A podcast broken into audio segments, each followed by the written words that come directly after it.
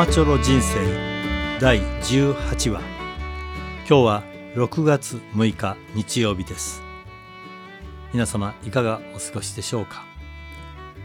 今日は先週お話をしました T グループ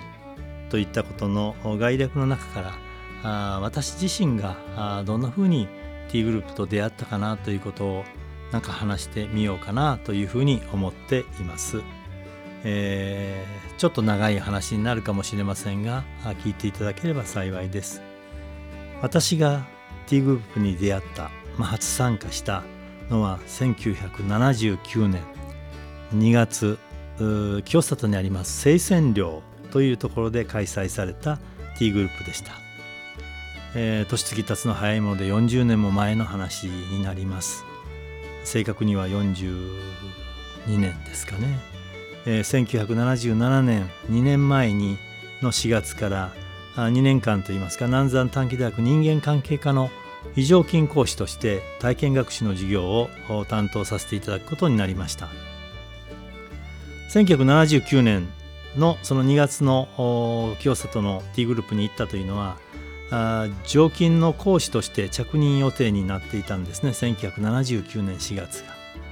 え、非常勤時代には体験した南端の、まあ、任官での授業は何とも言えない体験の連続でした。教員チームで一つの担当科目を開講するもの、まあ、チームティーチングといったこと。今では随分そういった言葉が叫ばれますがその当時は珍しかったかもしれません。例えば4人の教員で担当している場合には100名の学生がひとまとめに集まって全体で4人のが担当したり、えー、もちろんお話しする時には1人の教員が担当するわけですけども4つのグループ例えば25人ずつの4つのグループに分かれて一人一人の教員が担当する形態を取ったりしていました。まあ、大学時代大学院時代ですねあの社会心理学を学んでいていろんな理論の勉強もしてきたということもあったりして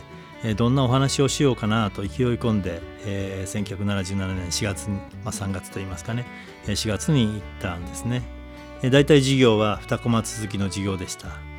当時学科長であったメリット先生というね素敵な先生が見えまし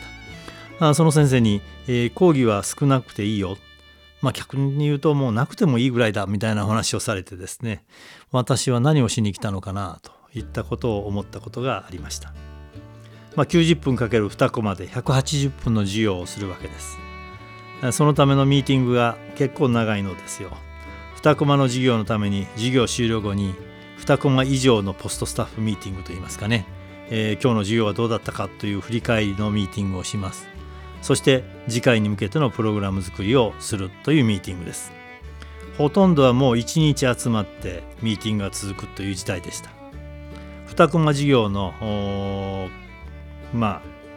あの下世話な話ですけど給料をいただきながら実は2日か3日働かされているというかねよくそんな不満を漏らしていたものあります。でもあのその任官というのは教育への、熱というかねそれはただものではなかったなと思っています。一人一人の学生の配慮は教育現場で仕事をしたいと考えていた私には任官に採用されることになったことはちょっと嬉しく思ったのを覚えています。えー、私自身大学時代は徳島の大学で教育学部で小学校の教員養成課程で、えー、ゆくゆくは小学校の教員になろうと思ってた私にとってみたら教育現場に帰りたかったというのことからして、え、その任官がまさに教育現場であることっていうのは私のなんか活動の喜びにはなりました。そんな話は戻りまして任官では採用される前に T グループに参加することがもう義務付けられていたんですね。えー、当時同期の同僚と一緒にですね要は4月1日採用される王先生とですね一緒に T グループに出かけました、まあ、もちろん別のグループに配属しまされました初参加の T グループっていうのはですね本当に何するところかもう疑問だらけと不安だらけの体験だったので、えー、感受性訓練という分厚い書籍があるのを買い求めましてですね、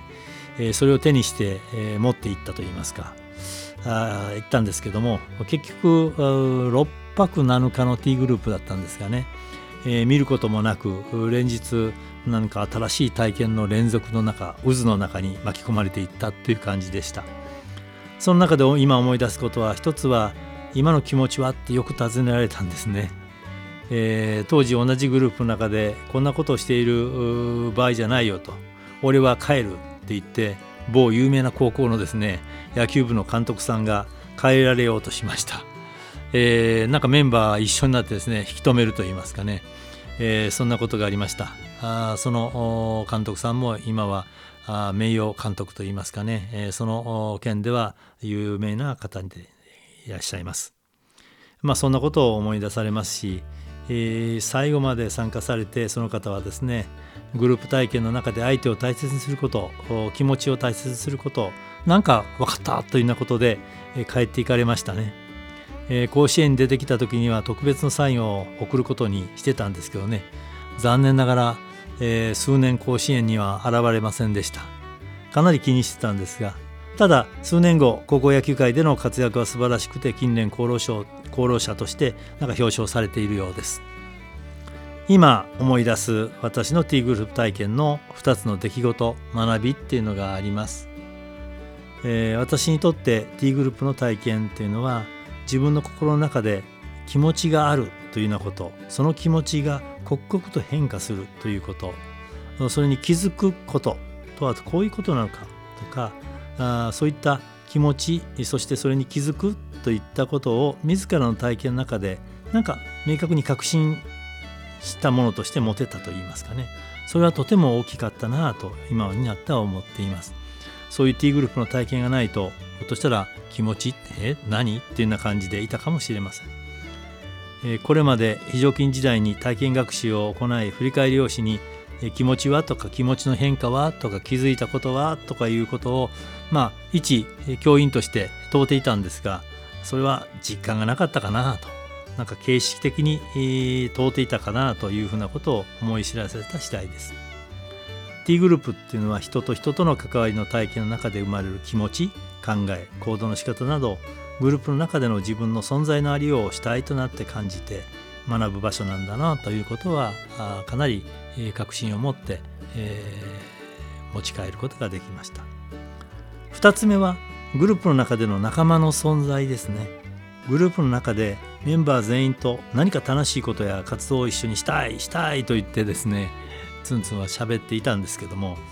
えー、みんないろいろと提案している自分がいた。その中でなんか叶わないなとなんか自分一人でなんか踊っていたというかね振る舞っていた行為があったなと。そして結局自分でがっかりしていると言いますかね。自分がやりたいと思ったことが実現させてくれないみたいなあそんな思いでえー、T グループの中のメンバーと関わっていたなということが強く思っています。後半に入ってセッションのですね、えー、1週間の間の後半に入って引き続き何かやろうよ何かやろうよって話し続けてる自分がいてでふっと中目をメンバーの方に、えー、向けてみるというか顔を上げてみるとメンバーから手が出し差し伸べられていると言いますかね。えー、これは見た感じがそうなんですけどもそんな風に見える瞬間がありました。なんか自分が一生懸命言ってることに耳を傾けそしてこちらに向かってくれてる対峙してくれてるメンバーがいること。いやそのシーンを目の当たりにして、えー、号泣のツンツンがありました。自分が探して探している時に見つけることができずそのことを諦めかけたあ手放した時になんか目の前にサポーティブに関わってくれるメンバーに気づくといいますか。メンバーと出会えたこのシーンというのは今でも忘れられない体験になっています。自分の欲求ばかり押し付けていた自分といいますか。相手の思いや気持ちに気づけって、えー、言ってみたり自分の思いは諦めず追いかけろなどこんな体験からいろんなことを学び得ることができました。これが2つ目のことかなと思ってます。えー、気持ち、えー、そしてそれに気づくことそして、えー、自分一人で振る舞ってるんじゃなしに目の前に仲間がいるということ。こういったことが私の40年間を支えてきてくれた T グループの原体験になっています。迷いながら不安の中で初参加しましたけども今でもその体験は生きているなというふうに思っています。それから、えー、プラスアルファのお話ですけどもたまたま1週間のこの T グループを終えて家族とですね一緒に、スキーに出かけるといった計画もしてて、かなりハードなスケジュールで、私の家族かない子供たちそして父親母親と、まあ、おじと8人でですね、スキーに出かけることがありました。その日の夜ですね、あのたまたま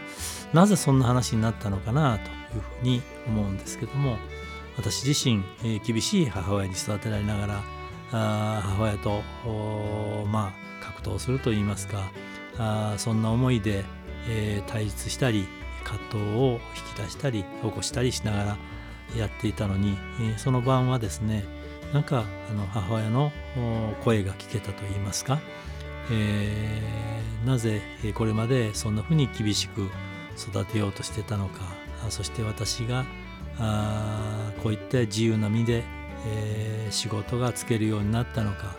あそういったことへの母親の配慮をの声をですね、えー、なんか母親の涙ながらに聞かせてもらえたことっていうのは3つ目の大切な体験になっています。えー、T グループの何がそうなったのかっていうのは本当に今でもわからないんですけども、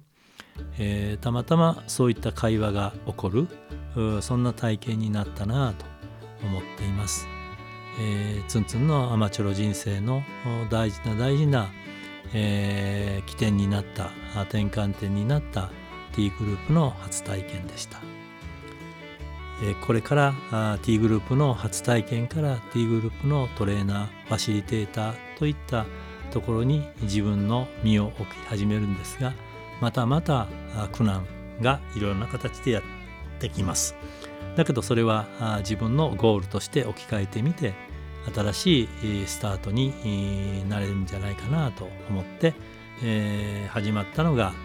1979年の4月着任予定の任官での生活の